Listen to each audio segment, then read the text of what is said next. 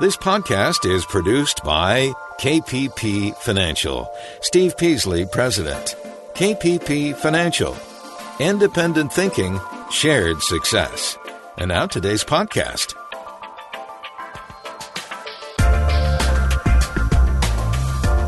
Good afternoon, fellow investors, and welcome to Invest Talk. It's our Thursday, February 6th, 2020 edition of Invest Talk. Yep, we're into the second trading month of the year, although January was pretty long. There's so much going on with, uh, uh, you know, the, the coronavirus and the tragedy with Kobe and the rest on board, and it was just a, it was a long January. I felt, um, but we are into the second month of the year, and there's been a lot of volatility uh, around the coronavirus, around the economic numbers that are hitting for uh, the first month of the year, and we had a few of those data points today, uh, and different strategies are, are working uh, in in this market uh, than than last year. So we're going to get to that and, and many other topics on today's show. And each day on Invest Talk, our goal is to help you take that next step in your own version of financial freedom. So I'm Justin Klein, and I hope you will call me in this hour. And through this Invest Talk radio program and podcast, my company as well, Steve's company, KPP Financial, can help you become a better investor. That's our goal each and every day. And we do this with a philosophy of independent thinking and shared success. So if you're looking for unbiased guidance, you've come to the right place. Now, it's really quite simple. Uh, our investment strategies right along right with our clients. Uh, right. So whatever we're implementing for ourselves, we implement for our clients as well. Something we call parallel investing, and that's why we do it together. That's why we succeed together each and every day on this show and for our clients. Now, now I've set things up, and I'm here ready to answer your investing and finance questions. And our anytime listener line is open at 888 chart 888 So I'm taking your live calls now. Now it's official. Steve Peasley will return to San Jose February 27th. And this is your opportunity to get a no cost, no obligation portfolio review consultation with Steve. Sit down one on one. We can do that over the phone, via Skype, via FaceTime as well. However, you want to connect, we can do that even if you're not in the San Jose region. I did two of those today. So, uh, you know, sent, sent portfolios over, I put them into our system, sent back a report, understanding goals, uh, risk, and really helping those potential clients. Some may be clients, some may not be clients, but the bottom line is I, I help them. I help them figure out where they're at and where they could potentially go. And we'll see. Maybe, you know, usually some become clients, some don't. But no matter what, we want to help every one of you out there in any way we possibly can. So to get your name on the list for either uh, an in person or over the phone consultation, you can do that at investtalk.com. Now, my main talking point today concerns the coronavirus outbreak and it making it difficult for Chinese investors to buy real estate. And I'm going to cover that and what that might mean in the near term for real estate prices and foreign investment in real estate here in the United States. Uh, both, like I said, the near term, but also long term, it could also be positive. So I'm going to look at that. Also, what's better, dividends or buybacks? There's two ways that companies can return capital and money to shareholders, and it's either in dividends or share buybacks. So We're going to talk about which one might be better. Also, commercial real estate. I'm going to give a kind of update on the market and how it's been acting a little different than the residential real estate market. And then lastly, if we have time, a spousal IRA and why that might make sense for you. Let's take a quick look at the market today. It was fairly mixed. Uh, we had small caps down a little bit.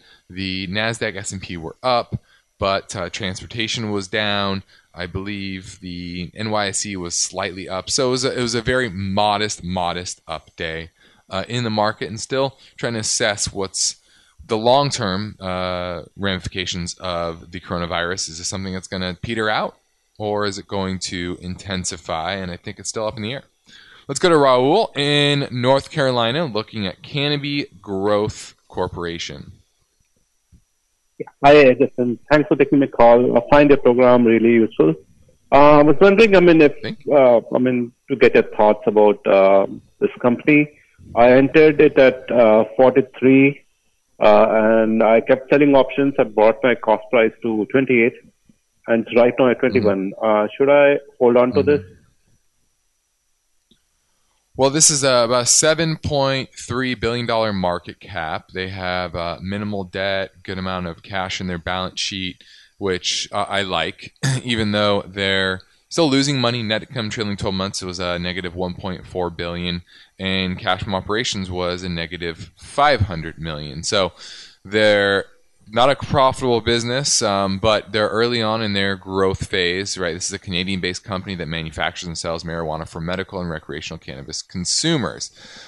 The, I, re, I, I, I still like the space, but you have to be very careful on where you allocate money because there's a lot of people coming after the space, and you know many of the big players aren't even public, right? That um, that are going to be the, the good long term players. And I think there's only a handful of public companies today that are really going to be well run and viable 10 years from now, right? They'll, it's really going to take great leadership both on the manufacturing and marketing front, but also the regulatory front as well. Um, so I think the sector certainly has great long term tailwinds, and we know that, and that's why most people are interested in them.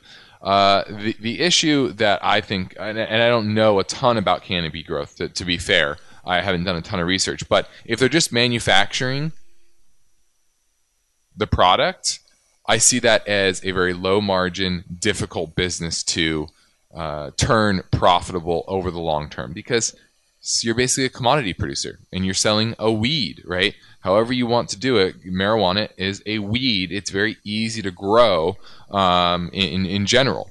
So I don't love the space. It's not my favorite in the space. Um, but I do agree it does have good long term uh, tailwinds to its back. It's just I don't like the producers. I like companies that that have brands and distribution. Those to me are the companies that are going to really turn big profits once there is broad legalization here in the United States. I know they did that uh, in, Canada already, but there's still a long way to go, and you're going to have a lot of volatility, right? This is a name that 52 week high is 52.74. Now you're at 21, so it's down 60% from that high. It could go down to 60% very easily. Um, now, technically, it's improved from a low of 1381, and now it's like I said, 2117 to close today. It's flirting with kind of a, a breakout. It does have a nice bullish flag pattern. So technically, it's certainly getting much, much stronger over the past couple of months. Um, but it's still very high risk, and it's not my favorite in the space. Thanks for the call, Raul. Now you're listening to Invest Talk. I'm Justin Klein, and you and I both know that no one can reliably predict market moves. It's very difficult, especially in today's day and age with so many headlines and uh, computer algorithms, right, that are trading the market. Uh, but it's important for you to have a balanced portfolio that can handle any market and just simply reach your goals, right? Because that's the end of the day. What you're here for is to reach your financial independence goals, and sometimes it takes taking more risk, less risk, medium amount of risk, uh, allocating different asset classes, different areas of the market, etc. So we'd love to sit down at our KPP financial, financial offices in Irvine, California, or uh, in our stops across the country.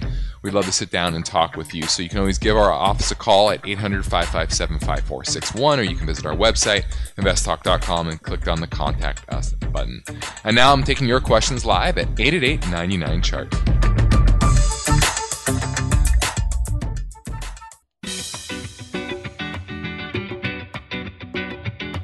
This is Invest Talk. Is your portfolio balanced? Is it optimized? Is it delivering the types of gains you want and need to achieve financial freedom? Well, turn up the volume because there are many questions that deserve unbiased answers. And Justin Klein is here now, ready to take your calls live. 888 99 Chart.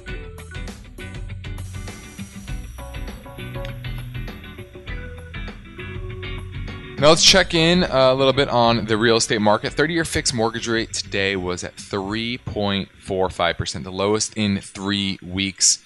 And obviously, this these low rates are going to stoke, ignite demand in housing, which is about 20% of the overall economy. And with rates declining, consumers' buying power continues to increase, and the affordability becomes a lot better, right? Even with higher home prices. So borrowing 250,000 for example at 3.5% now costs $144 less per month than say 18 months ago when it was like 4.5%, right?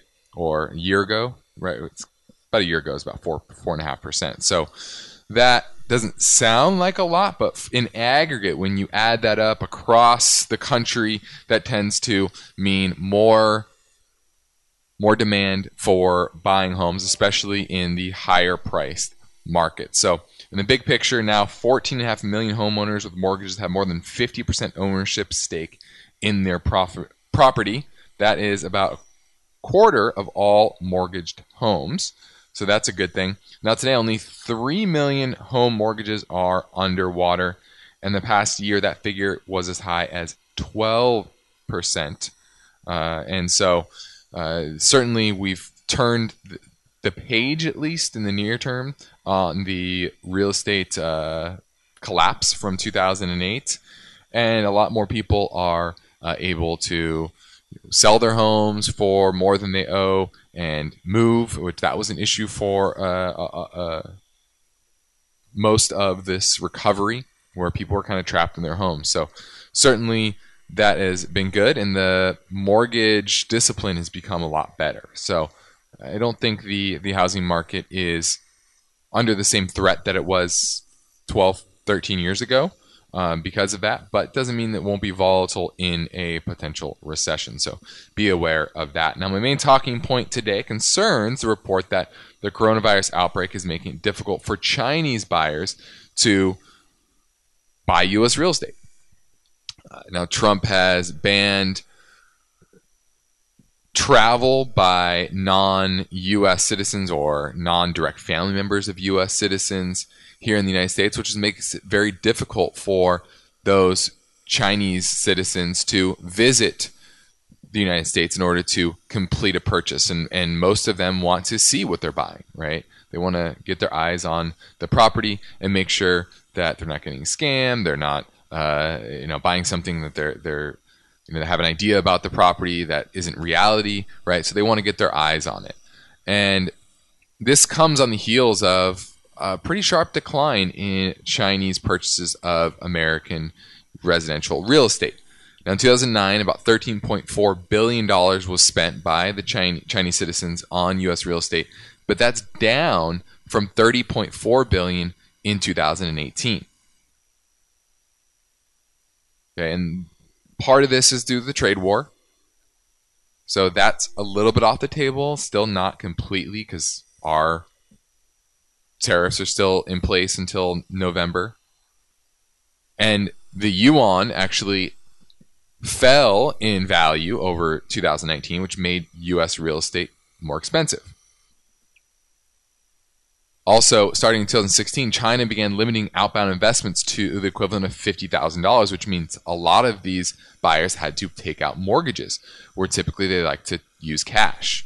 Now, in the near term, I think that is certainly going to have a drag on some demand, especially West Coast, New York, college towns. Um, you know, th- those areas I think are going to have a drag a little bit from on the buy side. However, long term, this pandemic in China will likely have a tailwind for more demand from China to buy U.S. real estate because they don't. They're even less enamored with their country and the stability of it after this, right? So they want something more stable. So I think long term, this actually is positive for foreign direct investment in U.S. real estate. I'm ready to take your call at 888 99.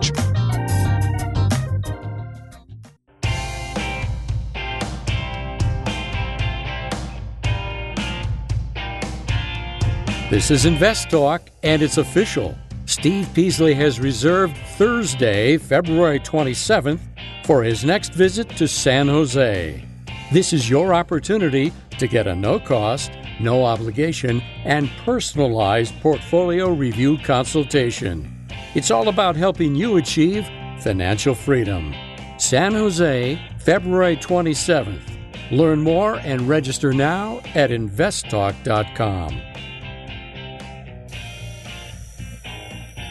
Let's go to Randy in Minnesota looking at 3M Corporation.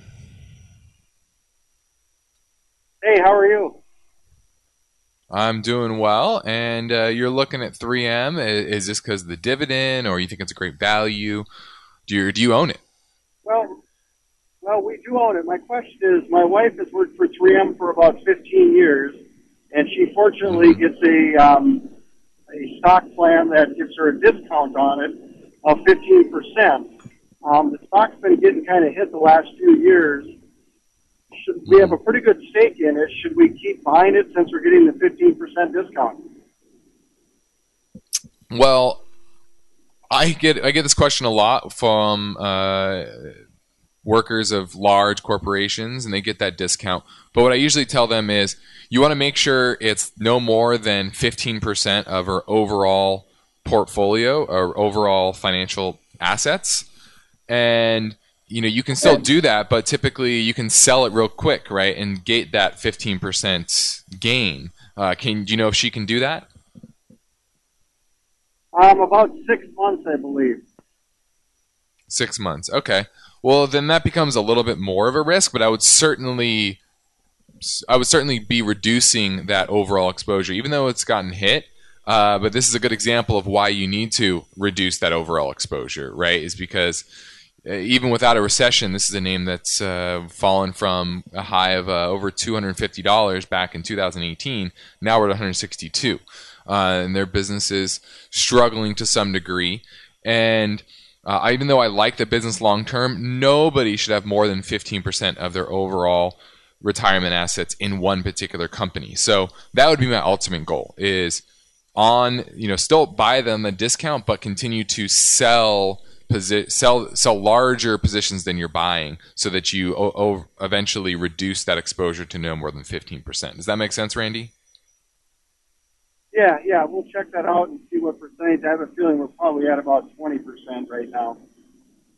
Okay, yeah, I would try to reduce that. I mean, I even say ten percent is probably a better goal, um, but fifteen percent, I, I wouldn't want. I wouldn't sleep well at night to have anything more than fifteen percent.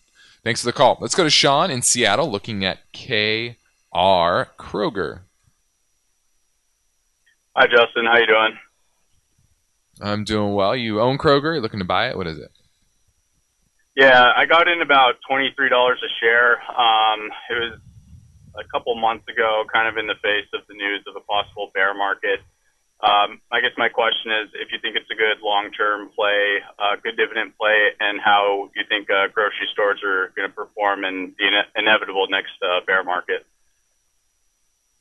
Well, typically grocery stores do fairly well in in any market, uh, and even in recessions, they they tend to do sometimes even better, right? Because less people eat out, and they tend to try to save some money, and they do that by cooking at home, uh, and they spend a little more at the grocery store and a lot less at the uh, the restaurants, right? So Kroger, for example, sure. 2018, their cash flow from operations was actually higher uh, throughout the year, and in the midst of a very bad bear market. So it is typically is a, a good anti-cyclical type of holding and it yields about 2.3%. Revenue was up 1% last quarter, earnings down 2%. Earnings for 2020 are expected to be up 3%, 6% for 2021.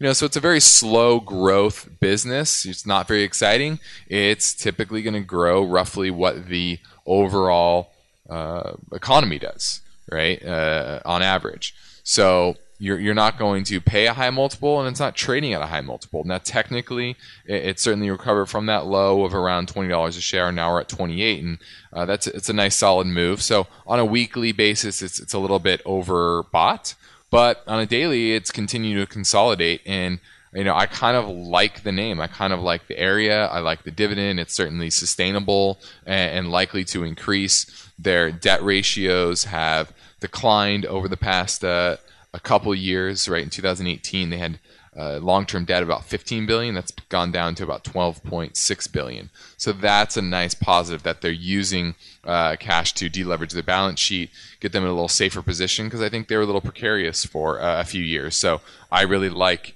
uh, what they're doing, and I would continue to hold it. Uh, and I think it's a good long-term play. Thanks for the call, Sean. Let's awesome. go to Dan Vender in San Jose, looking at Exxon Mobil. Yes. So you're looking to buy it? I guess so. Yes. Okay. Why do you like Exxon? That's a that's a that's a good time to buy the for dividend for uh, almost three four year holding. Three four three four years. Well, we're going to have to go to a quick break, uh, but I will answer your question after this break, and uh, I'll have a little more to say then. Now, the next Invest Talk, the story. The Secretary of Treasury says he's expecting the U.S. economy to grow about 3% in 2020, thanks in part to Boeing's 737 MAX crisis. Is he right? That story tomorrow. I'm Justin Klein. I'm ready to take your questions at 888 99 chart.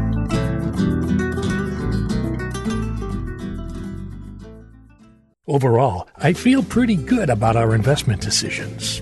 But there are times I wonder if our current 401k plan could be doing better. I mean, which funds are the right funds for me? For us? You're listening to someone who could benefit from KPP Financial's active 401k program. I can't spend all my time following the market, and I'm sure it would certainly be a big help to receive advice based on real data from unbiased advisors. The active 401k program features math based models to guide you in and out of the various investment options in your plan. KPP monitors and advises. You take action with the active 401k program. KPP clients immediately see current investment recommendations configured to match their personal plan preferences. Active 401k. Okay. Take the next step toward your financial freedom. Start with a contact call to KPP Financial. Your objective is to work hard, plan well, and achieve financial freedom, right? You're in luck because Justin Klein is here now, ready to take your finance and investment questions. Call 888 99 Chart. All right, now before the break, Dan Bender asked me about ExxonMobil, and uh, I've talked about this a little bit over the past few weeks. And it Exxon's being dragged down because of their purchase of XTO Energy, which is a big natural gas producer, a few years back, and uh, they I forget what they paid for it, but it was it was big, and, it and natural gas prices were a lot higher than they were today, and now we're near I think all time lows for natural gas prices, and it's in the midst of a a winter season when typically natural gas prices are higher because demand is typically higher uh, for natural gas. So that's a worry. Um, but I do think long term, this will be a good price for Exxon. It, it, might take a while for kind of the smaller players to go bankrupt and and uh, be pushed out of the the supply side of the equation, and that will give a boost back to natural gas prices. Because I do think long term, natural gas still is the more carbon friendly way to meet our energy demands as a globe and as a country. And shale is certainly unlocking a lot of that supply, and that's why you see kind of those all time lows. Now, I do I would not expect expect much, if any, dividend growth for a while on Exxon. Uh, their profitability metrics have come down substantially over the past trailing 12 months. Uh, in fact, 2019 free cash flow was cut in half from about 16 billion to 8 billion, and you know that happened in 2015 and went from 12 billion in 2014 to 3.8 in 2015 uh, and it recovered. So i expect them to recover. They have tons of assets all over the world and uh, they'll probably buy up some of these bankrupt ones that uh, are probably going to go bankrupt in the next few months few quarters uh, due to so low natural gas prices so i think that will be a good uh, good thing for Exxon, get rid of some of the supply in the marketplace, allow them to buy up some of those assets cheaply, and uh, but you're gonna have to be patient. Uh, could see a little bit more downside until there's a full turn in the uh, energy market as a whole. Let's go to Amaka in Cincinnati, looking at Eaton Corporation, ETN. Hi, Steve. How are you? Hi, Justin. How are you? Um, doing well. And uh, do you own Eaton Corporation? You looking to buy it? What is it? No, I'm thinking of buying it. I have been looking at them for quite some time. I don't know. Do you think it's a good buy? Because I can see the price has been going up recently, but I'm not really sure. And also, thank you so much mm-hmm. to you and Steve for everything you guys are doing for us. No problem, no problem. Now you're looking at Eaton Corporation. They provide electrical power and control equipment, hydraulic systems, and truck and drivetrain systems as well.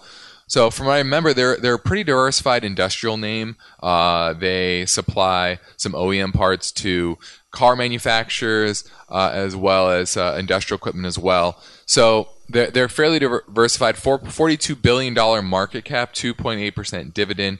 Now, the last couple quarters have been kind of challenging.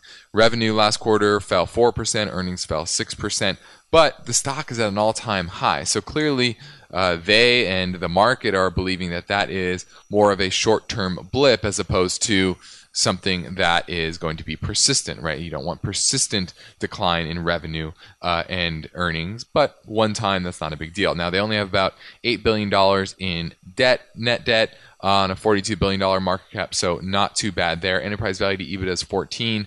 Not super expensive, but not super cheap either. But I like the industrial space as a whole. Uh, and long term, they have pretty good profitability metrics with uh, return on equity kind of averaging in that uh, low teens, low double digits range, which is, is solid. It's not amazing, but solid and consistent, which is what I like about uh, Eaton is that their business is solid and consistent. And um, you know, I think it is overbought in the near term technically, so I'd wait for uh, a little pullback, maybe below the the 95 mark would be kind of where I would be looking to to add this name, but I like it. I like its consistency, and I like the industrial space as a whole. So I'm a fan of Eaton. You just have to wait for I think a little bit of a pullback here. Thanks for the call, Amaka. Let's go to John in Santa Cruz, looking at KBWY, which is the Invesco Premium Yield Equity REIT. What do you know about this name? Uh, well, it's a basket of REITs, and uh, Okay. Um, I'm I'm interested in it because of the income, and um, just wondered if uh, if you thought this this might be a good thing to own, or you know, okay. like one or two percent of the portfolio. Okay. Uh, let's see. I'm trying to get an idea of what the portfolio is. Is, is it just a REIT, ET, a REIT ETF? I believe so. Yes. Um, okay. I'm just trying to figure out what the premium yield means. I mean, why is this different than, say, like an IYR, um, which is another uh, REIT ETF that's, uh, that's more popular? IYR, okay. Yeah, I mean that's just I'm I'm trying to find the difference here. You know, there's a lot of mm-hmm. ETFs that have been launched over the past uh, dozen years or so, and some are very useful, and some are just kind of high priced and and you rather go with something that's uh, that has lower price, better uh, strategy overall. This expense ratio is about 0.35, which is not crazy high, but uh, not super low either. Yields about 6.7%. Morningstar gives it a one star rating, which is uh, pretty interesting. I'm not sure why that is. Uh, it's something to do with their process, I believe. So um, you know, I rather just own something like IYR. Uh, this is lag the overall indexes, and so that's what worries me. So I would just go with an IYR over this name. Okay. Okay. Thank you. Okay. No problem. Thanks for the call. That was KBWY. Oh, and it looks like uh, they only they invest in small and mid cap REITs. So uh, maybe that's their kind of claim to fame uh, is that they're just uh, you're getting a higher yield, but also more risk there. So in this market, especially where yields are, I just rather own kind of the bigger, safer names. So that was a great call and a great segue to my next talking point, which is what's better, dividends or stock buybacks? Those are the two main ways that companies can share their profits with investors. And uh, I get a lot of questions around this because investors love dividends, especially with interest rates so very low. People are chasing yield, and the demographics where you have 10,000 baby boomers retiring every day needing income, they're look turning to income style investing, and that can be great. Can be uh, a great way for businesses to share their profits with shareholders. And what dividends typically do is that they enforce discipline on management. Why? Because if companies make a lot of money, they have a lot of free cash flow, and they're sitting on this cash. What do they typically do? Well, they will go and spend it on projects. They will go and buy other companies. And typically, if they're just so flush with cash, they will make bad acquisitions. They will pay too much. They will go after projects, kind of any project, because they have the money, even if the ROI on that project is not that high. Right? And so, what dividend does is enforces discipline on management because they need to deliver that dividend payment. So, they have less money sitting on their balance sheet, so they need to be more judicious with how they spend that money on acquisitions, on projects, right? Now, share buybacks are a little bit different and they're also more flexible. Right? When your company pays a dividend, typically want to continue that dividend. They're very adverse to cutting that dividend or eliminating that dividend unless there's some major financial problem with the business. Now, a company can buy back its own shares just opportunistically. So it's not the straitjacket that dividend payments typically are.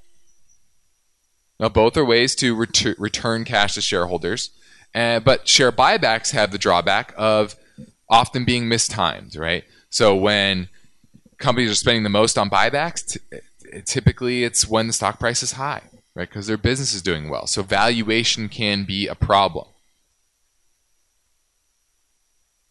Also, buybacks typically will benefit management, right? Because there are often incentives to get the share price higher or get the market cap higher. Dividends, they have tax consequences. When you get paid a dividend, it's in a taxable account, you have to pay that dividend. Whereas share buybacks, that typically will give a tailwind to the stock price, and you're able to pick when to take that profit, when to take money off the table and pay that tax, right? Now, share buy- buybacks with such low interest rates, being able to borrow cheaply, have become a lot more prominent in today's market. And so buybacks are really big, whereas dividend yields in the US market is actually much lower than they used to be. But if you're measuring how much a company is returning profits to shareholders, you actually have to look at the combination of both. And if you actually look at that, we're about at the historical averages. So the overall dividend yield, if you look at both, is slightly above the, the market. And it just shows you that you don't shouldn't just focus on the dividend. It's not the only criteria when you're trying to decide how much your money is being returned to you as a shareholder. Dividends are easy to calculate. You look them up. You know, okay, it's paying 20 cents a quarter. It's paying 80 cents a year. Divide that by the stock price. There's your yield. But that's only the dividend yield. stock buyback yield is important as well.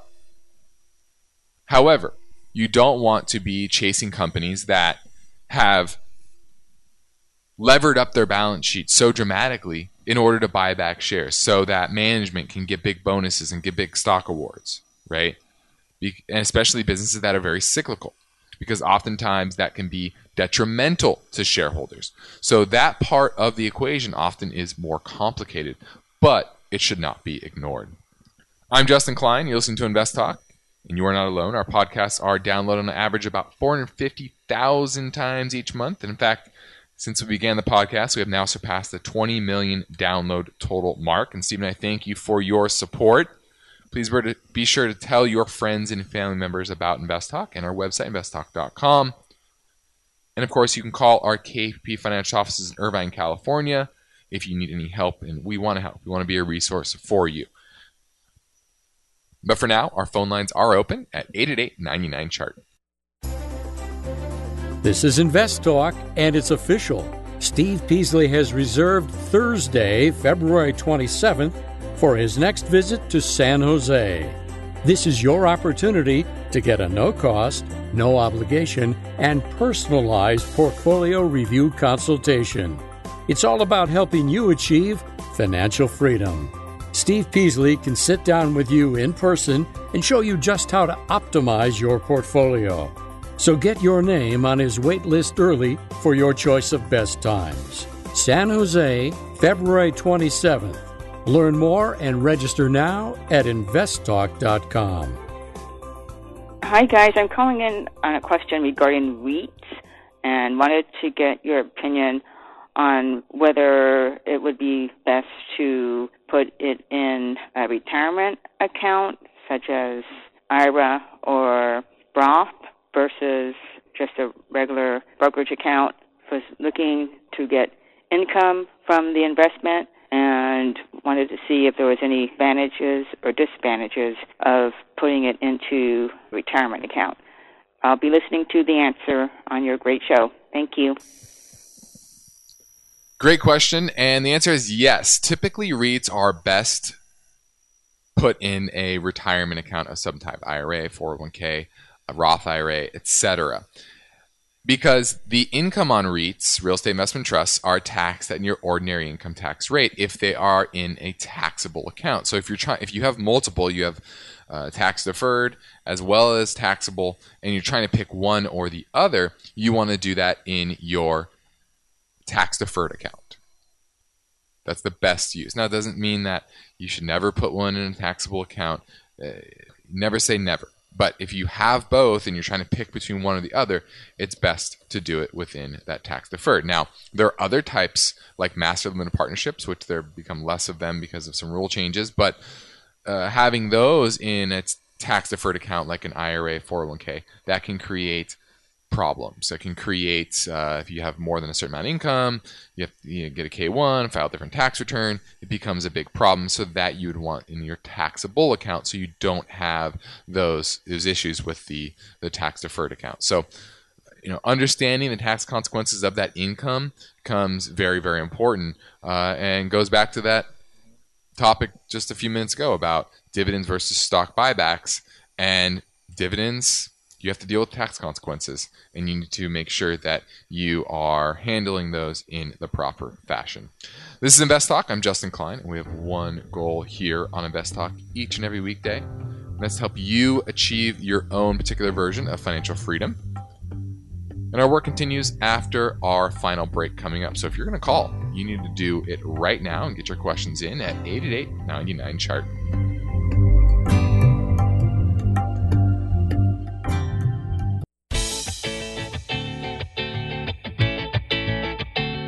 On the next Invest Talk, the Secretary of the Treasury says he's expecting U.S. economic growth to be under 3% in 2020, thanks in part to Boeing's 737 jet crisis. Is he right? That story tomorrow. But now Justin Klein is here, ready with answers, and he's waiting for your questions. Call Justin 888 99 Chart. Let's go to James in New York looking at Microsoft. You looking to buy it or you own it? I own it. I've owned it for a long time. I probably paid twenty five dollars a share for it, and mm-hmm. I don't know maybe when the right time will be to take some profit. Um, I kind of still like it, uh, but I do feel like maybe the time is coming soon where I might want to take some off, or just wanted to see where you thought of what you thought on that. Yeah, I mean, this is a, a name that uh, has come a long way. You know, it's uh, it's under Ballmer, Uh, they were struggling and they were trying to be a consumer brand, and they the new leadership has put them in a place where they are strongly the business brand, and they're doing a great job on building a cloud business and uh, a great uh, business serving the uh, the business customer, and that has driven their their revenue and profits to you know all time highs. And so I, I, like the business overall. Now it is uh, pretty expensive. Your enterprise value to EBITDA is 20 times, uh, and it's a 1.4 trillion dollar market cap. So uh, it, it's pretty expensive, even though it's it's a great business. What percentage of your overall portfolio is it? It's around ten percent. Yes, yeah. I mean, it's it's starting to get a little hefty for me. Um, I would try to reduce that, maybe down to five or six percent, um, and then continue to to ride the rest. Uh, you know, if we do get a recession, you have companies go under. Uh, I think their business will be somewhat sticky, but you're certainly going to have a slowdown uh, in growth and a repricing of of their business. So uh, once again, I still love Microsoft as a business. It's on our watch list to uh, to buy on a major pullback, but uh, 10% of the portfolio right now at these lofty valuations to me is a, is a little high. So I would I would pass on I would reduce my position to uh, five or six percent of your portfolio. Let's go to Jamie in Palo Alto looking at BGS B&G Foods. Uh, yes, Steve. Uh, I'm sorry, Justin. Uh, Justin, I was actually yes. I, I got in at about twenty one dollars, and now it's trading about fourteen.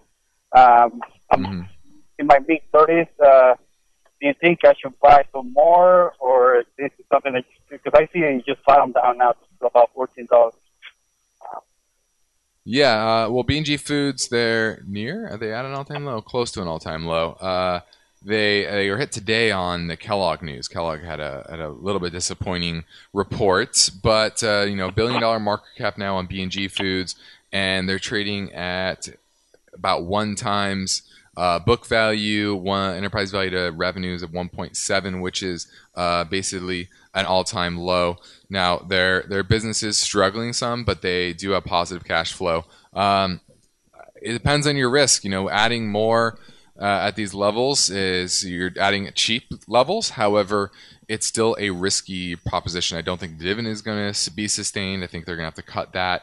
Um, but their their cash flow uh, and profitability remains uh, relatively stable. Um, you know, it is declining some, but at current valuations, it's just it's just very cheap. So um, I still like the name long term, but once again, it's a it's a value play. Value plays take sentiment shifts. It takes a sentiment shift to uh, get a business to be revalued by the market higher, right? Um, but it's still trailing 12 months, still has positive free cash flow.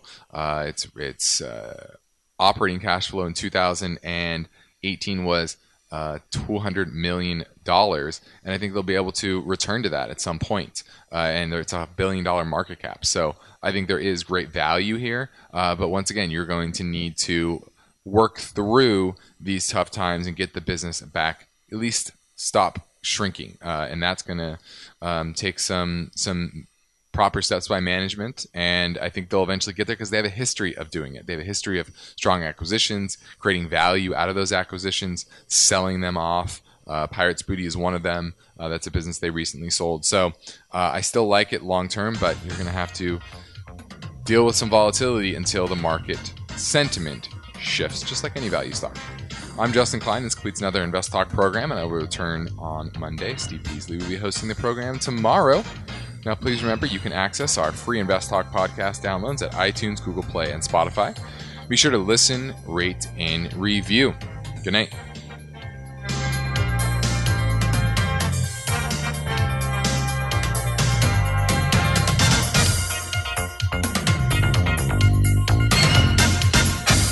Because of the nature of the interactive dialogue inherent in the format of this program, it's important for the listener to understand that not all comments made will apply to them specifically. Nothing said shall be taken to be investment advice, or shall statements on this program be considered an offer to buy or sell securities. Such advice is rendered solely on an individual basis and at times will require that the investor review a prospectus before investing. Invest Talk is a copyrighted program of Klein Pavlis Peasley Financial, a registered investment advisor, which retains all rights. For more information regarding KPP's investment advisors, call 1 800 557 5461. Steve Peasley is president and Justin Klein, chief executive officer of Klein Pavlis Peasley Financial. And they thank you for listening and welcome your comments or questions on our 24 hour listener line at 888 99 Chart.